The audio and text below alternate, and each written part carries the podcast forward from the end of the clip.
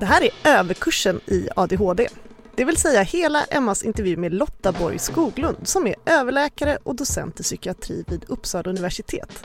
Lotta berättar bland annat om på vilket sätt ADHD både är över och underdiagnostiserat och varför hon som läkare inte är orolig över att hennes patienter lurar till sig ADHD-diagnoser. Men först, vilka symptom är karaktäristiska för ADHD? När man ställer en ADHD-diagnos så tittar man på symptom i tre olika grupper. Det handlar om ouppmärksamhet, hyperaktivitet och impulsivitet. Och sen så ska man enligt diagnoskriterierna då ha fem eller sex av nio symptom i en eller båda av de här olika grupperna. Där ena gruppen är hyperaktivitet, impulsivitet och den andra gruppen är ouppmärksamhet. Och sen kan symptomen se ganska olika ut för olika personer förstås, eh, för flickor och pojkar beroende på vilken ålder man har. Och ADD det är då utan H, alltså utan hyperaktiviteten. Precis, så brukar man säga. Då är symptomen framförallt, då handlar det om ouppmärksamhet, koncentrationssvårigheter till exempel. Men är det också liksom en del av ADHD-spektrat? Ja, man har kallat ADHD olika saker i olika delar av historien. Så först kallades allting för ADD med tillägget hyperaktivitet och nu kallas allting för ADHD. Men att man kan ha en ADHD utan hyperaktivitet, nämligen en ADD. Varför är det viktigt att fånga upp personer med ADHD? Ja, men man ser att när man har de här symptomen som utmärker ADHD så har man svårare att klara det här vanliga livet. Alltså att eh, få till skolan, att få till kompisrelationer för barn till exempel. För vuxna att klara jobbet eller att klara relationer, att klara att vara förälder. Och att få stöd och hjälp och en förståelse för att man fungerar lite annorlunda och att kunna få behandling till exempel. Det brukar göra att man kan få till de här sakerna.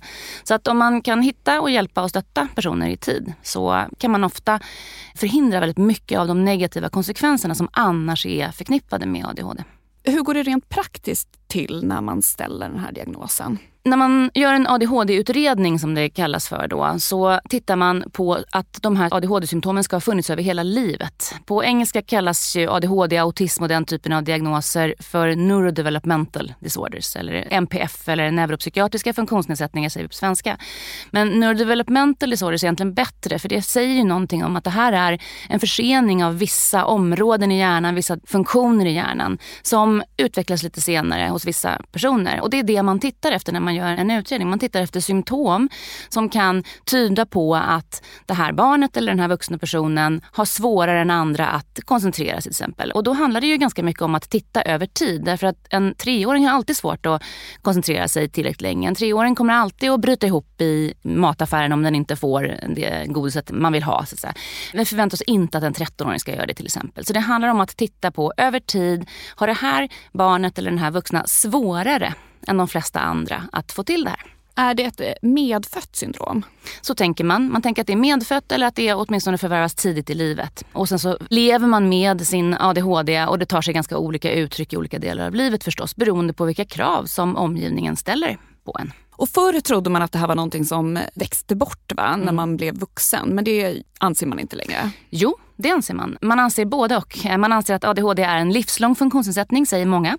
Men så ser man också när man tittar på de barnen som får diagnos i barndomen att eh, upp till hälften faktiskt eh, kan faktiskt växa ur sina symptom. Det handlar ju då om att antingen att man hittar strategier, får hjälp och stöd så att man inte längre uppfyller kriterierna för att ha en funktionsnedsättning, alltså att det här blir ett problem i livet.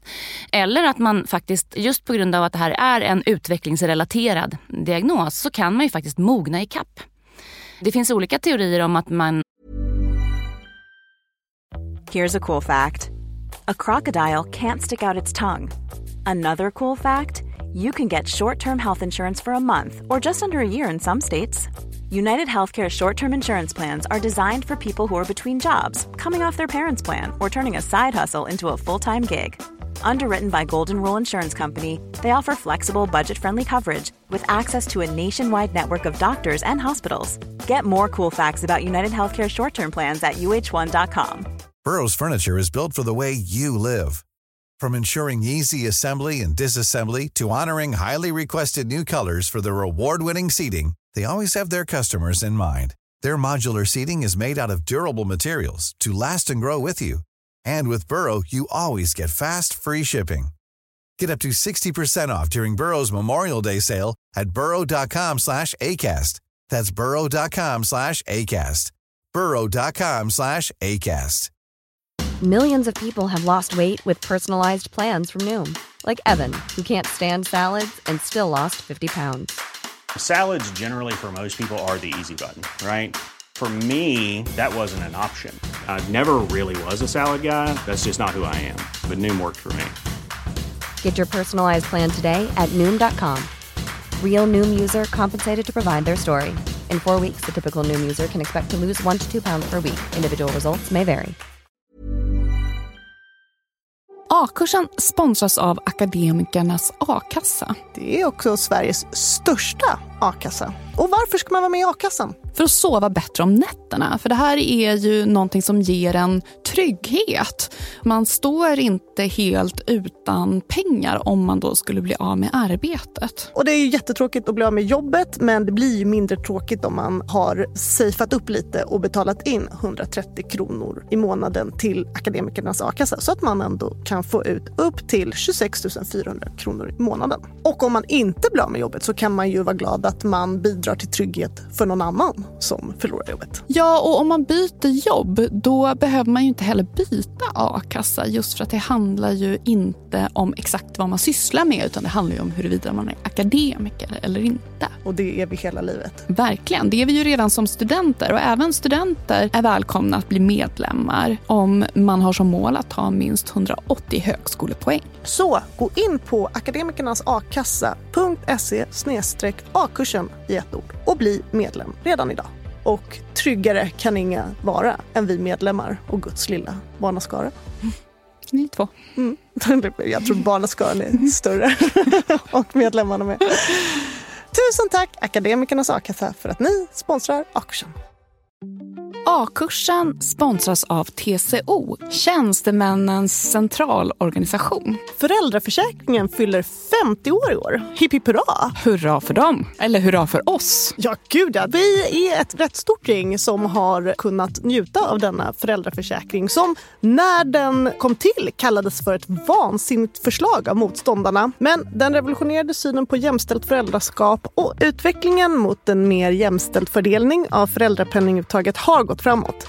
Men sen 2018 har det stått nästan helt still på den fronten, vilket är ju supertrist. För det här ojämna uttaget skapar långvariga och bestående inkomstskillnader mellan kvinnor och män. Och i snitt går kvinnor miste om 50 000 kronor per år. Och det här innebär ju att pappor missar en massa värdefull tid med sina barn. Så det blir ju en lose-lose situation. Hur hade ni det? Var ni bra på att dela? Vi var väldigt bra på att dela skulle jag säga. Jag tog första delen, men sen hade vi faktiskt också ett upplägg som var jättehärlig. Där vi båda liksom jobbade halvtid och var föräldralediga på halvtid sista liksom perioden innan i alla fall vårt andra barn började på förskola. Så dela mera, säger vi. Eller hur? Absolut. Och för att fira denna fantastiska 50-årsdag som föräldraförsäkringen firar så har TCO gjort en dokumentärfilm ledd av skådespelaren Emma Molin som i lite härlig historieätaranda berättar om vad som egentligen hänt sedan 1974. Så in och kika på den på TCOs sajt. Tack TCO för att ni sponsrar A-kursen. Om man får behandling i tid, om man får rätt stöd, om man har en bra miljö och stöttande miljö runt omkring sig så kanske man kan mogna ur sin ADHD. Så att, att en hel del personer kan behöva bli av med sina ADHD-diagnoser som vuxna är inget konstigt alls. Det är bara precis som det ska vara. Och hur ofta blir man liksom, vad ska man säga, friskförklarad eller? Det hänger lite grann ihop med också hur svåra ADHD-symptom man har som barn. Så att de som har väldigt, väldigt svåra ADHD, väldigt stora problem, där är sannolikheten mindre. Där kanske det är runt omkring 10% som faktiskt ändå kan mogna ur sin ADHD. Men har man ganska lindriga ADHD-symptom då kan det faktiskt vara så att det är över hälften av de som uppfyller kriterierna för en lindrig ADHD-diagnos som barn som inte längre har den diagnosen som vuxna. Har förekomsten av ADHD ökat över tid? Ja. Och vad beror det då på? Förekomsten av ADHD-diagnoser har ökat över tid. Och om jag kunde svara på vad det berodde på så skulle jag vara jätteglad. Jag tror inte att det är så enkelt att någon kan svara på exakt varför. Utan det finns massor av olika förklaringsmodeller som jag tror att vi måste titta på parallellt. Nummer ett så har det ju ökat för att kunskapen har ökat. Idag så ställer vi frågan, kan det här bero på ADHD? Till många fler personer än vad vi gjorde för bara 20-30 år sedan. Idag ställer vi frågan till kan det här bero på ADHD till en vuxen person. Det gjorde vi inte för 20-30 år sedan kanske. Så att kunskapen har ökat, det är ett viktigt område. Sen så tror jag också att vi måste titta på att eh, vi har en ganska snabb samhällsutveckling idag. Det har hänt väldigt mycket på hur skolan är upplagd, vad som förväntas av en vuxen person i ett arbetsliv idag. Vi har en helt eh, annan, på gott och ont, miljö som möjligtvis skulle kunna göra att fler får svårt att upp upprätthålla den typen av koncentration som man behöver för att klara av skolan idag till exempel.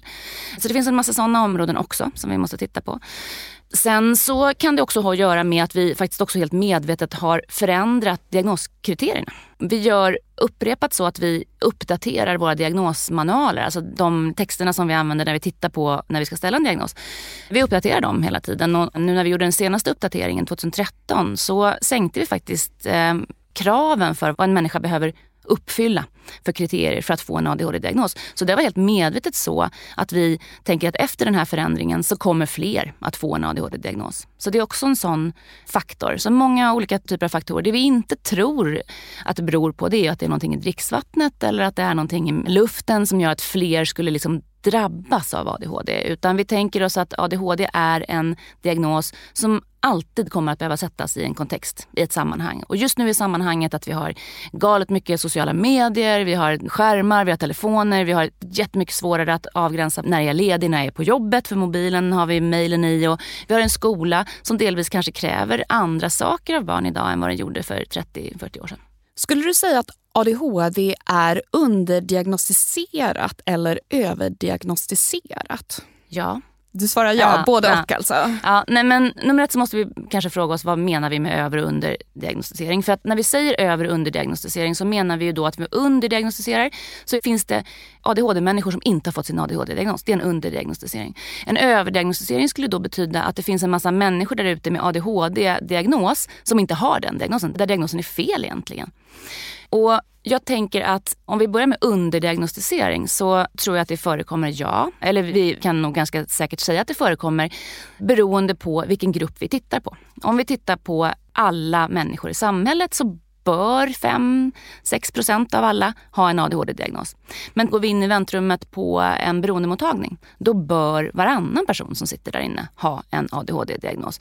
Så nummer ett så måste vi titta på olika grupper och säga att i vissa grupper så kommer ADHD absolut att vara underdiagnos. Vi kommer missa en massa människor som behöver en diagnos. Flickor och kvinnor har också historiskt sett varit en sån grupp där vi har missat dem alldeles för länge. Så där finns det en underdiagnostisering som pågår i vissa grupper och där vi måste bli mycket bättre. Men om vi tittar på överdiagnostisering istället då så skulle det då, om vi med överdiagnostisering menar att vi felaktigt diagnostiserar personer så tror jag det förekommer men det är inte ett jättestort problem. Däremot så förekommer det nog att vi ställer en diagnos där man ligger tidigare på skalan, där man kanske ännu inte, eller för tio år sedan, inte hade uppnått kriterierna för en diagnos. Man hade inte tyckt att det här var en tillräckligt allvarlig symptombild för att uppnå en ADHD-diagnos. Och kanske är vi lite för snabba idag beroende också på att vi kanske inte gör alltid tillräckligt ordentliga eh, bakgrundsutforskningar innan. För ADHD-diagnosen är i princip ganska lätt att ställa om du bara ger någon ett skattningsformulär och ber den berätta hur den känner sig just nu. Medan om du tittar tillbaka på en persons hela liv och ser, skulle ADHD kunna vara en av förklaringsmodellerna till varför den här personen har så jobbigt just nu, så är det en ganska komplicerad diagnos att ställa. Kan det också vara att man egentligen har något annat typ av syndrom där symptomen överlappar? Absolut, och det är ju mer regel än undantag vid ADHD just att man har det som kallas för då samsjuklighet och det är ju då att man uppfyller liksom kriterierna för flera olika diagnoser samtidigt. Och det blir ju jättelurigt därför att väldigt mycket av det som vi letar efter vid ADHD kan också finnas i andra diagnoser. Så är ju liksom psykiatriska diagnoser så beskaffade. De är ju egentligen bara beskrivningar av en massa symptom som någon känner eller upplever eller en annan ser att någon kämpar med. Och sen så säger vi att de här symptomen hör ihop till en diagnos. Men det finns ju massor av symptom som finns i massor av olika diagnoser som överlappar ju varandra. Och det blir jätteviktigt då när man gör en ADHD-utredning att man liksom tittar på så här, okej okay, överlappen är superviktiga. Men vilken diagnos förklarar den här personens svårigheter bäst? Är det ADHD? Eller är det kanske depression? Eller är det bipolär? Eller är det en personlighetssyndrom? Eller är det liksom en jättejobbig livskris? Allt det här kan se exakt likadant ut för ett otränat öga eller vid första anblicken för ett tränat öga också. ADHD-diagnosen är ju vanligare bland pojkar. Beror det på någon sorts biologisk skillnad mellan könen eller beror det på att flickor med ADHD inte diagnostiseras och fångas upp i samma utsträckning? Man tror att det beror på det senare. Att vi är sämre på att hitta flickor och kvinnor. Därför att flickor och kvinnor i större utsträckning har det här som vi kallar för ADD, alltså utan hyperaktiviteten. Och syns det inte utåt så är det svårare för andra och för omgivningen att förstå att den här tjejen kämpar på olika sätt.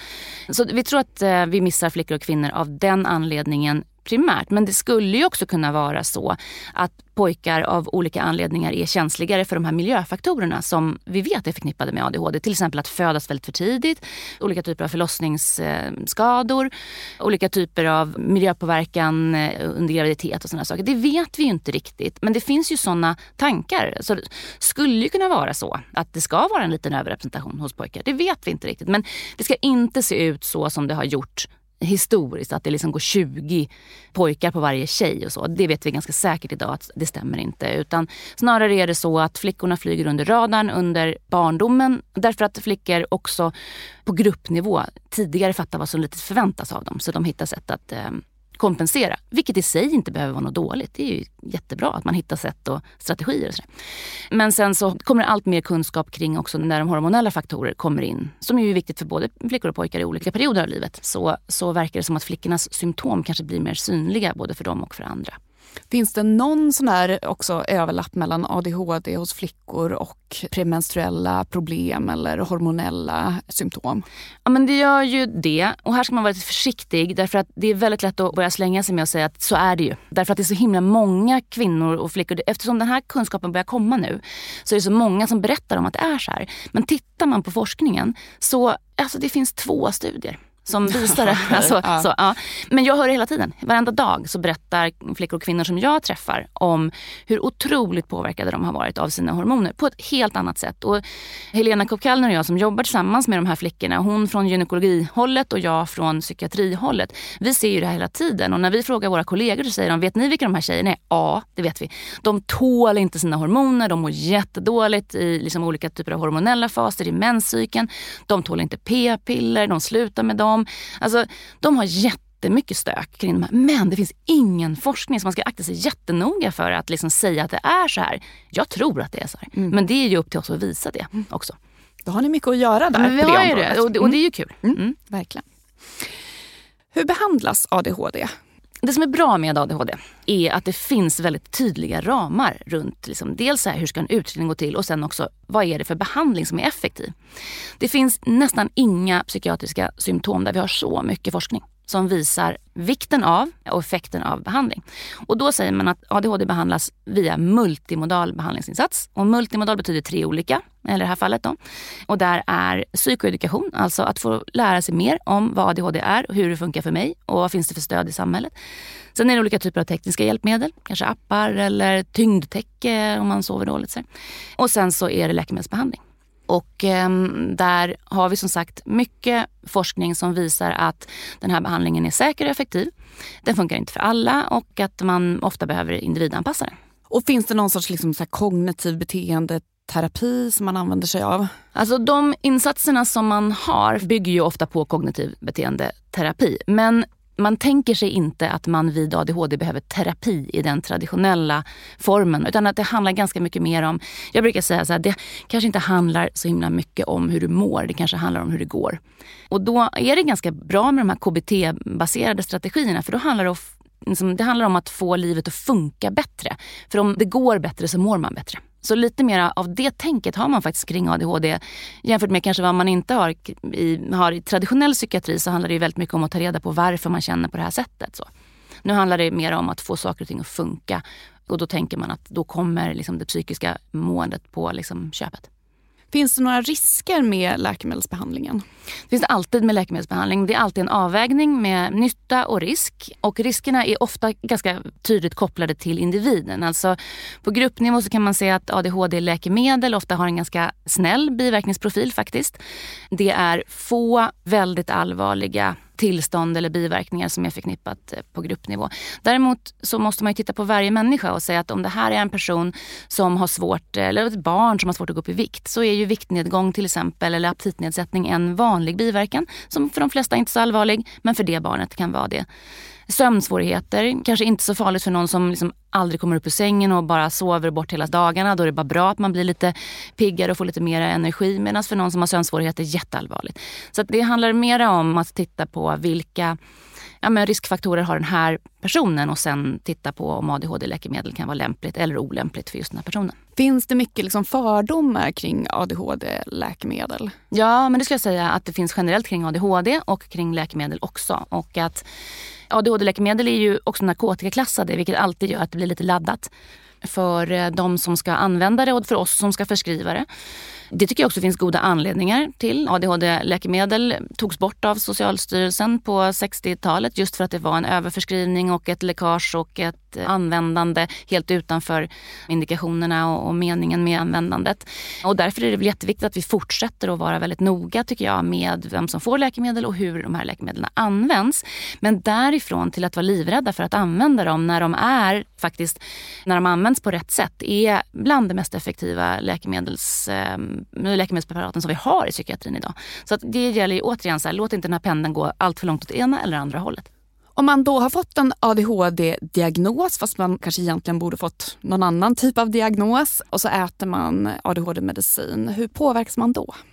Ja men egentligen så är det en onödig medicinering då och då kan man ju dels få biverkningar men det går egentligen inte att använda medicin för att säga liksom att den här personen har ADHD eller inte. Utan då får man ju de här effekterna då av medicinen som kan handla om att man kan bli piggare, man kan få mer energi, man kan bli mer faktiskt också fokuserad. Men i och med att man då lägger det ovanpå en funktion som redan är anpassad till hur man är och, och hur livet eh, ska vara så blir det oftare då att det kan upplevas som att man blir personlighetsförändrad eller att man får biverkningar, att man blir stressad, att man får ångest, att man får svårt att sova till exempel. För ibland så hör man ju att folk nästan liksom lurar till sig ADHD-diagnos för att få mediciner så att man ska kunna arbeta mm. ännu mer eller till och med gå ner i vikt. Mm. Det finns faktiskt studier som tittar just på det här med, det kallas för malingering, alltså att man försöker lura sin läkare att man har ADHD för att få ADHD-läkemedel. Och det är ju därför att ADHD-läkemedel kan användas som prestationshöjare, både liksom kognitivt, alltså akademiskt i skola och som en pluggdrog förstås. Och sen att det kan också i idrottssammanhang också användas. Så, så det är klart att man ska vara jättenoga. Och det här är ju en av de anledningarna till att det är så viktigt att rätt personer får diagnoser. Och sen kan ju också läkemedlen användas felaktigt där man använder sig av biverkningar, till exempel aptitnedsättning för att gå ner i vikt. Men då ska man veta att de här studierna som tittar på det här för de personerna som använder ADHD-läkemedel felaktigt, eller de personerna som försöker lura sig till en ADHD-diagnos, de har mycket högre grad av ADHD-drag än andra. Vilket är lite roligt. Ja. Eller lite så här, äh, tydligt ändå. Så att vi kanske inte ska vara så jätterädda för att bli lurade. Jag tänker ofta så som läkare, jag behöver inte vara så rädd att, att någon är ute för att lura mig. Sen är det också så att till exempel ADHD, vissa ADHD-läkemedel har indikationen hetsätningsstörning i USA, det har inte Sverige. Så att återigen, det är lite mer komplext än vad det kan verka på ytan när vi pratar om att nu är det så många som springer och försöker lura till sig en diagnos för att bli bättre i skolan eller smalare och snyggare. Så.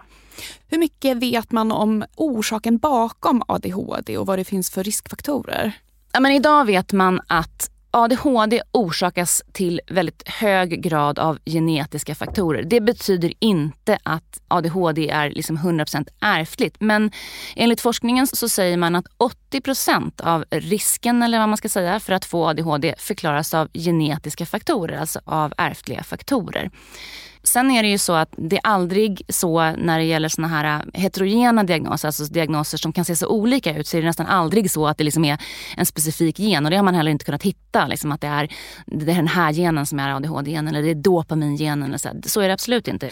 Men det är nog sannolikt så att det är väldigt många gener i en, i en ny kombination för den här individen. Och sen är det ju alltid de generna i sin miljö. Och det är ju faktiskt bara miljön vi kan påverka. Så att det är ju, även om man säger då att det är väldigt ärftligt, så är det ju jätteviktigt att se att det kanske är miljön som gör att det här barnet eller den här vuxna faktiskt får ADHD-symptom eller inte. Kan man ha en släng av ADHD utan att det blir en funktionsnedsättning? Det är en jättebra fråga och jag gillar inte det där med att ha en släng av någonting. Jag måste ju så börja med att säga att ADHD är på riktigt. Det är en funktionsnedsättning som utan diagnos och behandling kommer göra att du lever 8 till 13 år kortare än en annan person av samma ålder, kön och socioekonomiska förutsättningar. Så det måste man börja med att säga. Men sen måste man också säga då att alla de symptomen som finns vid ADHD finns ju hos oss alla. Alltså i olika grad. Det är ju ingen som är eller inte är impulsiv eller är eller inte är uppmärksam. Och det där är ju sjukt svårt egentligen att få ihop i huvudet. Då. Så ja, du kan ju ha många ADHD-drag.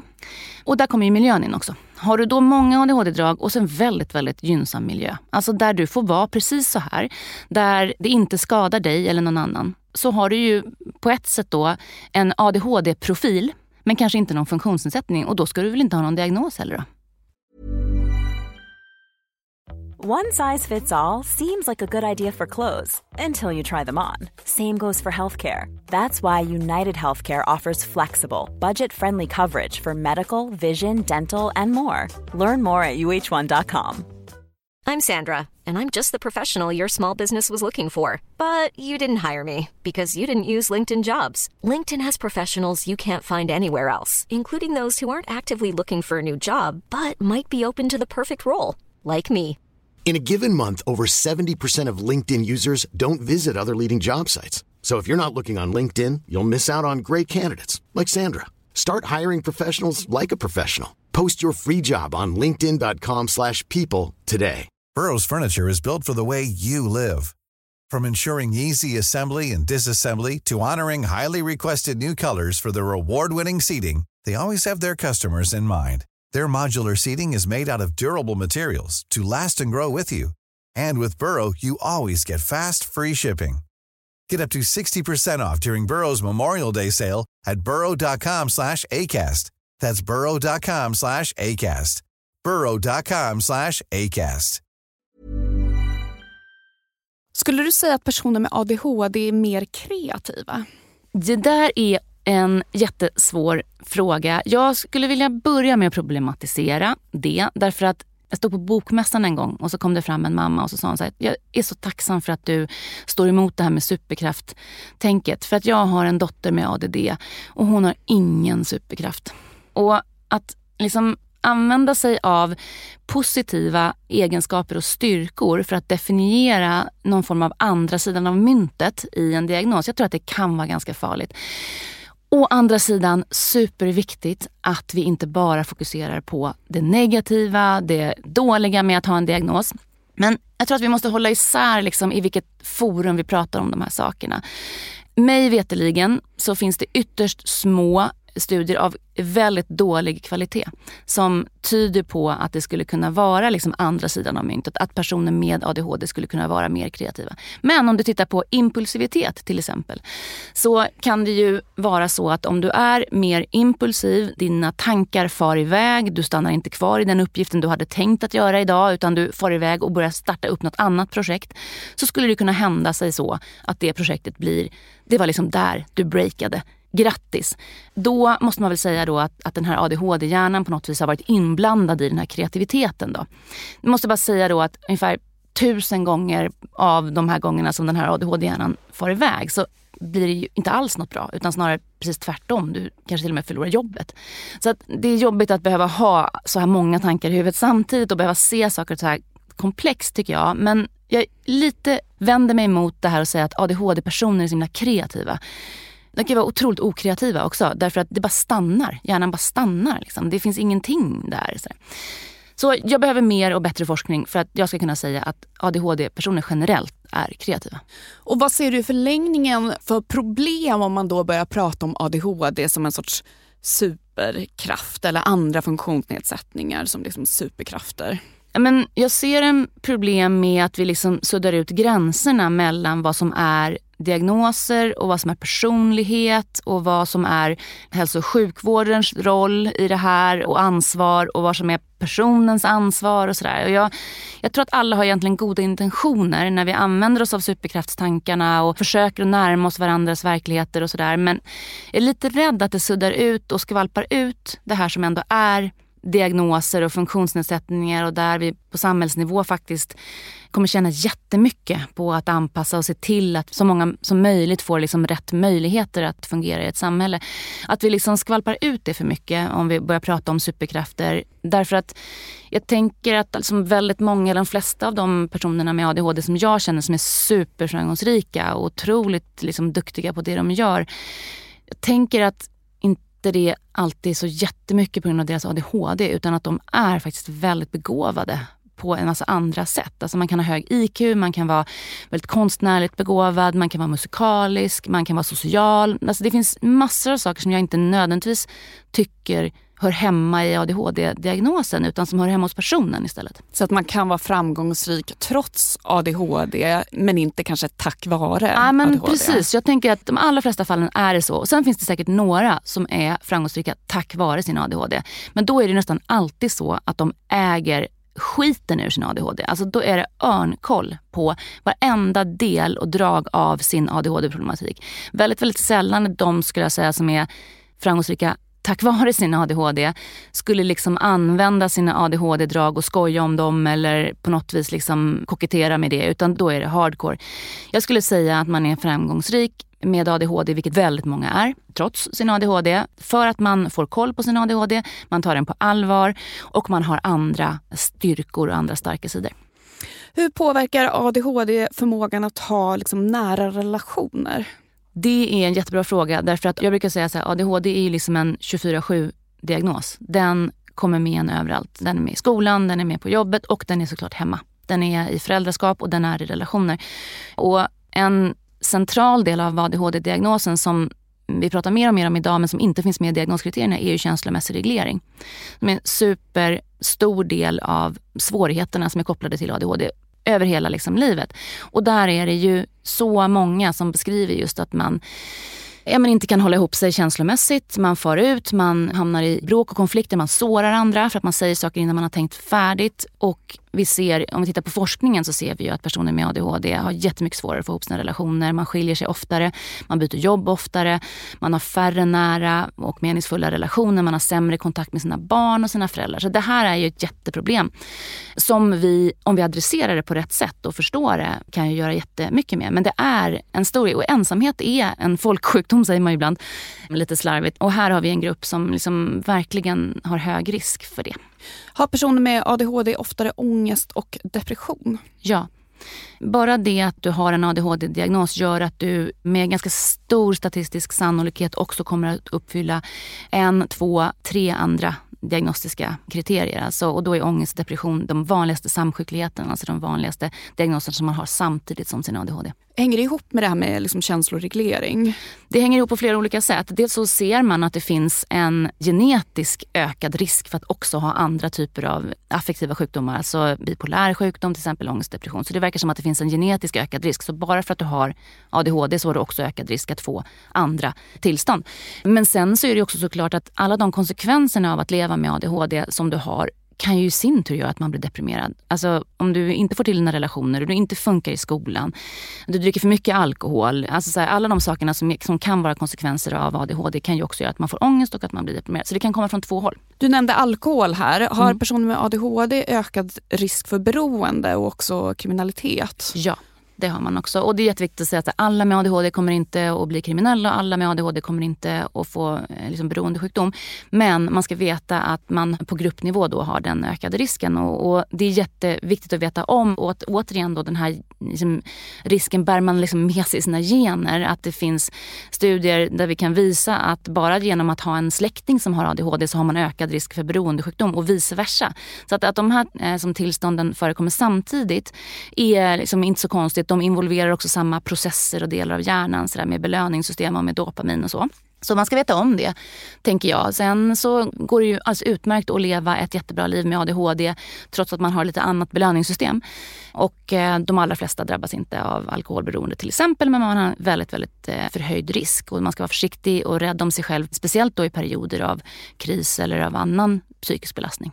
För att minska de här riskerna för kriminalitet och beroende är det viktigt att liksom veta om att man har ADHD och kanske få liksom behandling och stöd tidigt i livet. Det ser ut så om man tittar på forskningen och även förstås om man tittar, liksom, som jag tittar på i min kliniska vardag så tänker jag att det är precis samma sak som jag ser som man ser i forskningen. Nämligen att ju tidigare man får diagnos och rätt stöd och insatser desto bättre verkar det gå för en i livet med tanke på alla de här negativa konsekvenserna som ADHD kan ha i livet. Och då då är ju just det här med att drabbas av skadebruk och beroende, alkoholproblem till exempel, eller att börja röka tidigt eller att som tjej hamna i situationer där man liksom tar risker och kanske blir gravid och får barn alldeles för tidigt. De riskerna verkar minska om man får diagnos och stöd och behandling tidigt. Då. Är det viktigt med rutiner och till exempel regelbunden sömn för personer med ADHD? Ja, det är sannolikt viktigt för alla. Alla de här livsstilsfaktorerna som att äta rätt, att eh, sova regelbundet eller att träna lite grann eh, lagom och sådär är ju viktigt för alla. Och det verkar som att det är särskilt viktigt om man har ADHD och särskilt svårt också att få till. Då.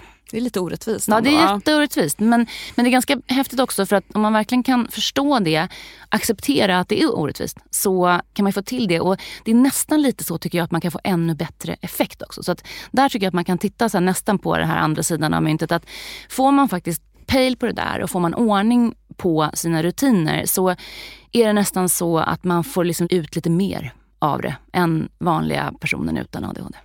Vi har ju pratat om det här samspelet mellan gener och miljö och också då att skolan och på arbetsplatser har allt större krav på att man ska kunna sitta still under lång tid, man ska kunna ha ett långvarigt fokus.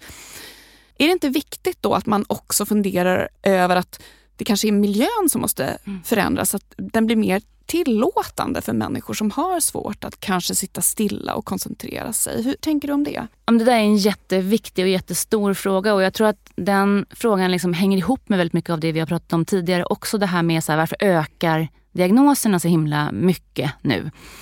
Och jag tänker att nu har vi blivit duktiga på att ställa de här diagnoserna och ge människor bra förklaringsmodeller. Men de här människorna ska ju sen ut i ett liv. De ska få en skola att fungera, en arbetsplats att fungera. Och där tror jag att vi har jättestort ansvar som samhälle att skapa en miljö som gör att fler personer kan klara av att leva ett vanligt liv och att växa liksom upp enligt sin fulla potential. Så idag så kräver skolan ganska mycket mer, tänker vi oss, av de exekutiva funktionerna, alltså av hjärnans lite högre funktioner för yngre barn. Vi hade en lite större styrning för på gott och ont säkert. Vi kan hitta massor av liksom, argument för varför skolan har blivit väldigt mycket bättre idag också. Så det säger jag inte. Men den har också blivit mer komplex på vissa sätt. Och där krävs det mer av våra högre funktioner och där kommer till exempel pojkar som är lite senare utvecklade att få svårare. Där kommer de som är födda sent på året att få svårare och där kommer de med ADHD att få svårare. Så här har vi liksom en ökad grupp som riskerar att falla ut och precis så är det ju för oss vuxna också på en arbetsmarknad eller i ett samhälle lite så här känns det som att vi kör sjukt fort. Lite så som när vi som är uppväxta på 70-talet som låg liksom i bak eller så här, fönsterrutan på Saab 99 så när man åkte till Skåne och så fick man ligga där och läsa Kalle Pocketar liksom, utan säkerhetsbälte. Så, så fattade vi att det där är nog inte så bra och liksom, trafiksäkert. Och sen så började vi liksom bygga in ett system för hur vi liksom åker bil. Lite tror jag att vi måste tänka på liksom arbetsmiljö och hjärnan i vårt samhälle också. Att nu när vi har skärmar och vi har en allt otydligare liksom ramar kring vad är fritid, vad är arbetstid och sådär Istället för att bara då fokusera på att diagnostisera fler med utmattningsdepressioner, sjukskrivningar, ADHD, depression den psykiska ohälsan då som är liksom skvalpbegreppet för alla diagnoser här, som ökar då. För många individer säger att det är väldigt skönt att få de här diagnoserna också för det blir liksom på något sätt ett sätt att förklara varför man inte riktigt kan hantera alla de här kraven mm. som läggs på individer. Så det är ju en svår mm. balansgång det där tänker jag ju också. Ska man ge en diagnos eller ska man inte? I och med att diagnosen innebär att man liksom mm. får stöd som man mm. behöver samtidigt som miljön och alla dess krav förblir liksom orört. Ja, men det är jättesvårt. Och det är så här, vem äger problemet? Alltså som läkare när jag sitter framför en person där jag vet att om jag ger den här personen en diagnos så kommer den här personen att få hjälp och stöd. För att en diagnos är också kopplad till en insats. Om jag ger den här personen en diagnos så är sannolikheten att det går bättre för den här personen större. Eller så kan jag säga så här, nej jag tänker inte ge den här personen en diagnos för det här är ett samhällsproblem. Och då vet det kan jag, du inte säga. Nej men det kan jag inte säga. Nej. Jag vill inte säga Nej. det. Så min roll som läkare är att, att ha den här, bästa, den här personen som sitter mitt framför mig just nu. Just den här personens bästa för ögonen. Så jag kan inte ta det samhällsansvaret utan jag kommer sätta den diagnosen och det är väl det vi ser.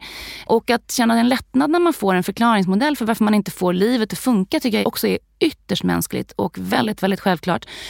Sen undrar jag liksom då lite grann, vem äger den här andra frågan? För jag tänker ju att det kommer komma en gräns när vi inte kan ställa fler diagnoser utan vi måste titta på vad är det som gör att så många inte klarar av livet idag. Och jag hade hoppats på att vi skulle komma till en gräns när vi sa så att nej, men nu har ju 15% av alla 12-åriga pojkar ADHD-diagnos. Måste vi inte nu titta på vilket samhälle vi lever i? Men det verkar inte så. Utan det verkar som att vi kör på lite till. Och det tycker jag är ganska oroväckande och ganska oansvarigt av oss. Och då undrar jag, så här, vem bär ansvaret? Är det vi läkare som ska ställa färre diagnoser? Eller är det de här föräldrarna som inte ska springa så mycket till doktorn med sina barn och klaga så mycket?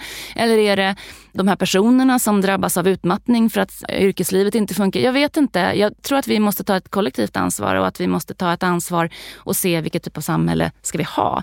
Därför att jag är ganska övertygad om att vi vill ha ett samhälle där alla hjärnor på något vis får plats. Och alla hjärnor är olika. Och en andel av de här hjärnorna som lever bland oss, de kommer att drabbas av psykiatriska diagnoser. Vissa kommer födas med det, andra kommer få det under livet.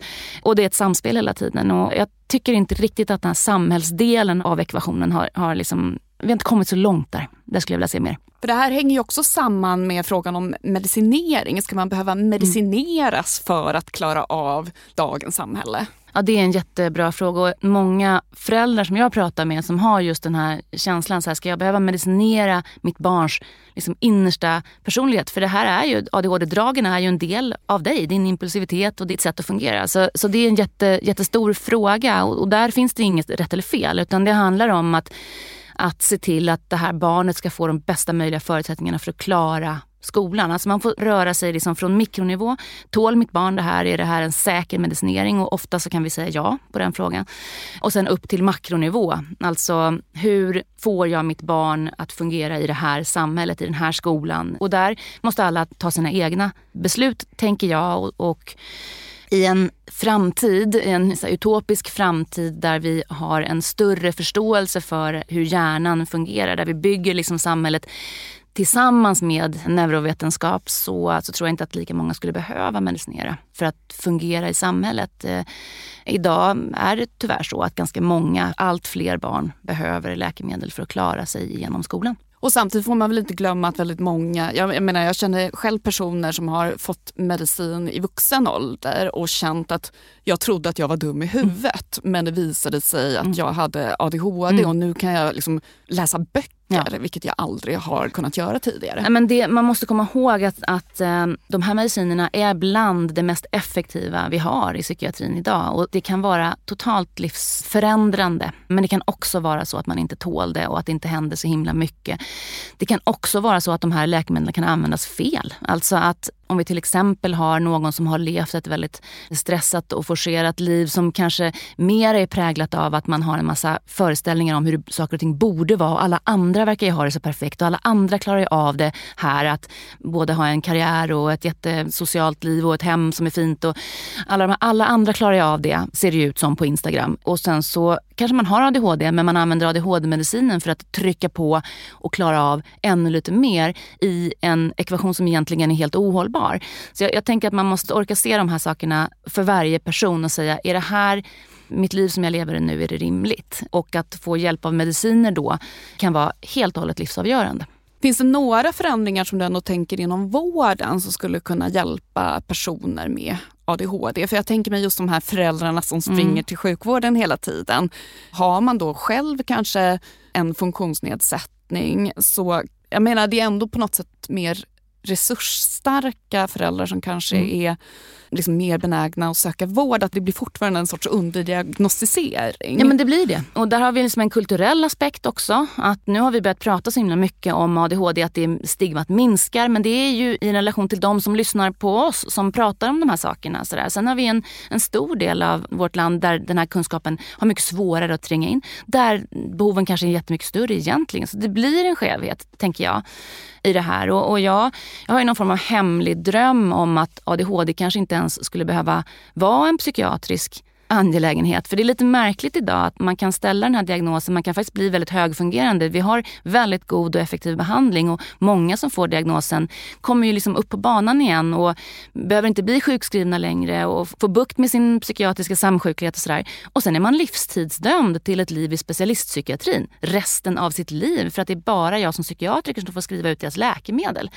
Det tycker jag är lite märkligt och lite skevt liksom resursutvecklande när det är de här livsstilsfaktorerna, de här rutinerna som vi pratade om tidigare, som ju kommer avgöra hur bra man kommer må och hur bra livet kommer bli med ADHD. Det är ju kost, motion, sömn, stress, relationer, känslor, beroendebeteenden och struktur i livet. Sju dödssynder som jag brukar säga. De sju områdena, de behöver man ha pejl på om man ska leva ett bra liv med ADHD.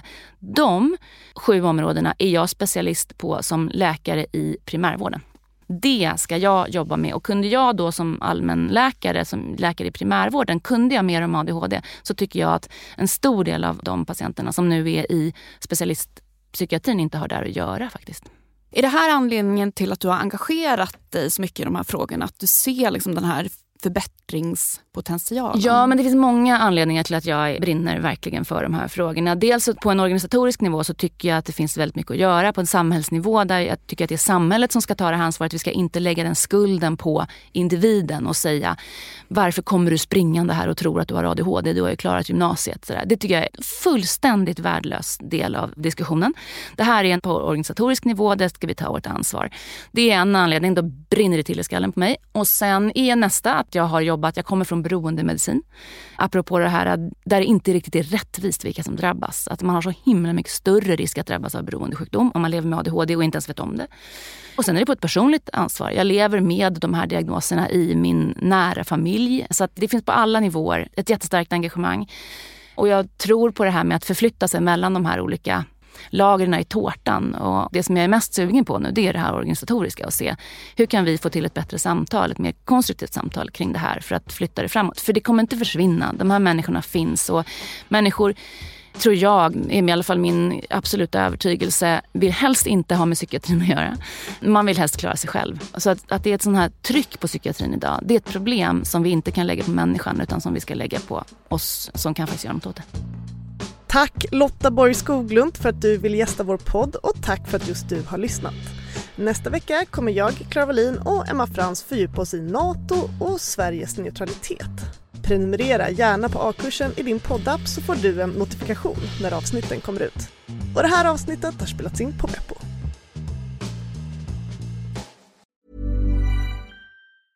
Hej, det är Danny Pellegrino from Everything Iconic. Ready to upgrade your style game without blowing your budget? Check out Quince. They've got all the good stuff, shirts and polos, activewear and fine leather goods, all at 50 to 80% less than other high-end brands. And the best part? They're all about safe, ethical, and responsible manufacturing. Get that luxury vibe without the luxury price tag. Hit up quince.com slash upgrade for free shipping and 365 day returns on your next order. That's quince.com slash upgrade.